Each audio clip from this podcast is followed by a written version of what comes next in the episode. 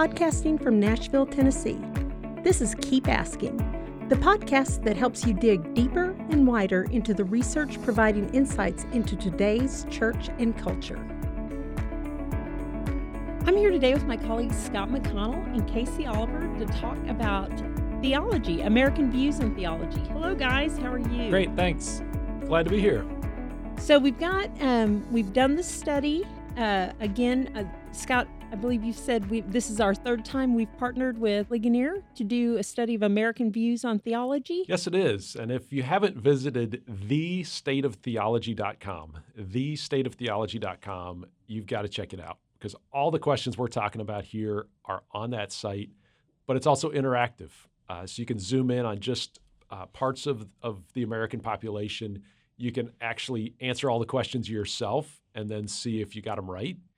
And so, very, very cool interactive website that Ligonier Ministries has created at thestateoftheology.com.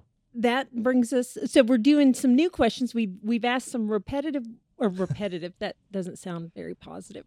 we've repeated questions over three times, but we've got some new ones in this year, and so we've uh, we're covering those. And I guess I on this one, I'm not sure what the point of discussion is and why everyone doesn't land on the same answer here. Uh, the question churches must provide entertaining worship services if they want to be effective. To me, the answer is obvious. Don't you guys? What do you think, think the answer is? I think she wanted me to jump in for that. I think yeah, definitely light shows. That's that's definitely Yes. you know if you if you're not doing that, then what do you you know what are we here for? But but I mean like honestly, when I read that at first, I I would say there's there's an amount of agreement that I if I if I frame it the right way that I could come up with. You know where you know if it's if it's the word of God and you're you know you're doing something you know where you're engaging with you know the creator of the universe like that should be certainly you know exciting you know so i don't know if you know i don't know if i would call that necessarily entertaining or not but it's you know it's something that you know it keeps your attention for sure so there's there's that aspect of it But there is a key word in that statement, that, and that is effective. So if if we make something more entertaining, most people would say, okay, that's that's would be better than less interesting, more boring, those kinds of, of Mhm. things. But to say that a worship service is more effective, uh, you know, kind of begs you to go back to well, what is the purpose of a worship service, and and and and try to think through a little bit of that to say, would more entertaining actually lead to that more effective piece? And as you're taking a survey, that might be a lot to think through in just a moment. Yeah. Um, but we did have 37% of Americans agreeing with this statement, by the way, and and so you know we've got quite a few folks there, and and honestly, 88% had an opinion, um, and so we have a few more disagreeing than agreeing, um, and. it- It's also interesting that young adults are more likely to agree. Almost half of them, 46%, agree that uh, a, a, ch- for a church to be effective, they've got to have more entertaining worship services. hmm and again i, I think oh go ahead You know, I and I think this. Oh, this is ripe for um, a qualitative study on what is entertaining because I think you know just even in the you know a generational disconnect. You know, older adults may not. They may say. Hey, it, it doesn't have to be entertaining, even though they may not realize that the kind of worship services they enjoy most and are drawn to are actually designed to entertain them and you know young adults when they're engaged they may not even realize an entertainment element is a part of it you know because entertainment can be you know in, involve so many other elements of culture and everything going on kind of Yeah. around you And, and you know, to me, uh, the, the fact that the majority are, are disagreeing with this statement, I, I, I do think Americans are kind of catching. Uh, I, I think the essence of, of the reason we ask this question, uh, which is, you know, worship services is, is, is there to worship God. Mhm. and and and that's that's the ultimate purpose. And even for those who don't attend, uh, you know, more entertainment is not going to be what gets them there. And, and I think they're acknowledging that that it's it, it, it's a uh, you know when I'm good and ready to acknowledge that God is the God of the universe, then I'll be there.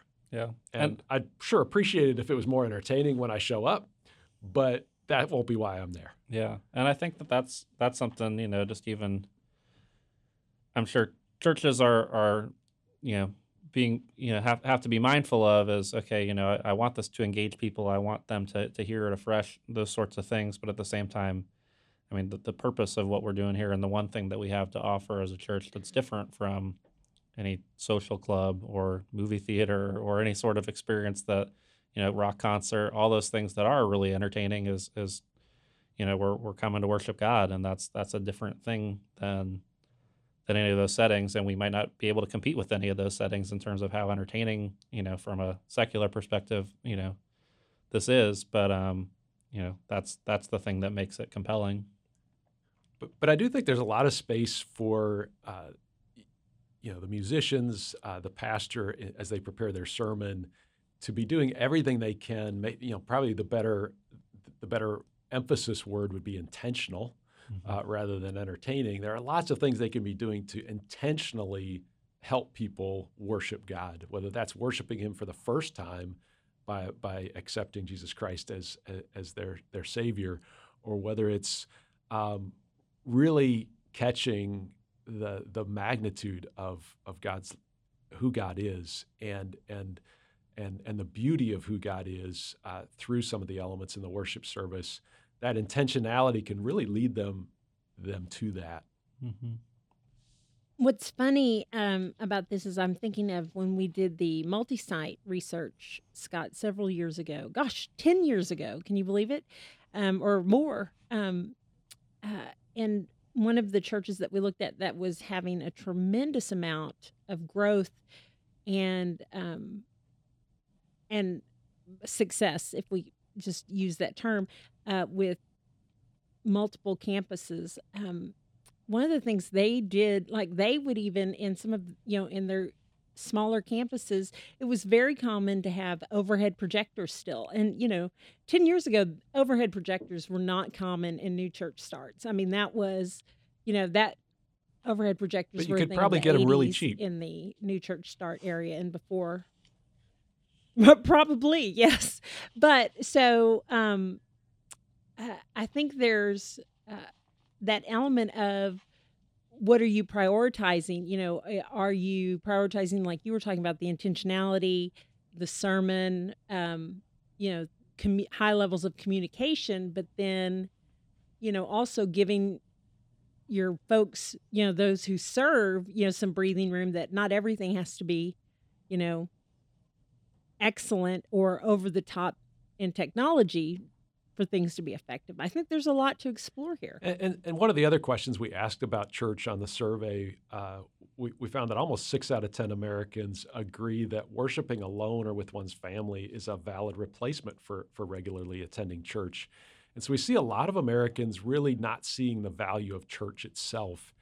And, and, and it, as we kind of read this question about, you know, that hints that church has to be entertaining, um, you know, the, the context that that even in an environment where church is not seen as necessary uh, part of of of how we follow Jesus Christ, um, still folks get that the fact that it doesn't have to be entertaining, um, and, and so that that's an interesting uh, kind of matchup there. That um, you know Jesus Christ does want us to be following Him in community with other believers, and and he clearly teaches that that, that you know his final prayer in John 17 really emphasizes that.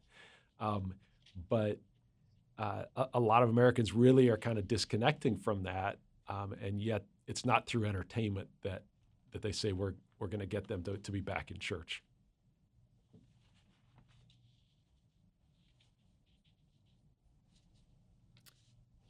Good stuff.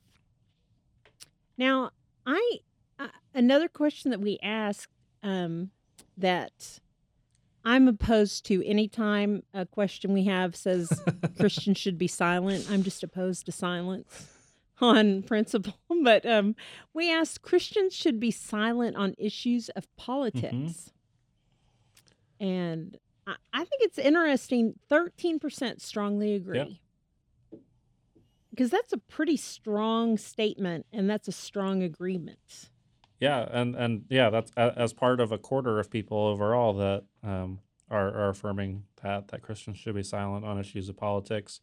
Um, I definitely think that some of that is, you know, I, I kind of wonder how much of that is in response to, you know, anecdotally, you know, there's the, you know, the, the person that is not silent on issues of politics or is very vocal on issues of politics that I know that's a Christian, and then you know that they they irritate me or their their views are different from mine, and they sound like they're coming from a perspective of saying, if your views are different from mine, then your views are evil and mine are good. You know, so I, I don't I kind of wonder how much of that is people who, you know. I, I don't you know I guess a prescriptive that's based on I've got I've got one person in my head or you know I've got a a template in my head of maybe a stereotype in my head of what that what that looks like for for Christians being vocal on issues of politics.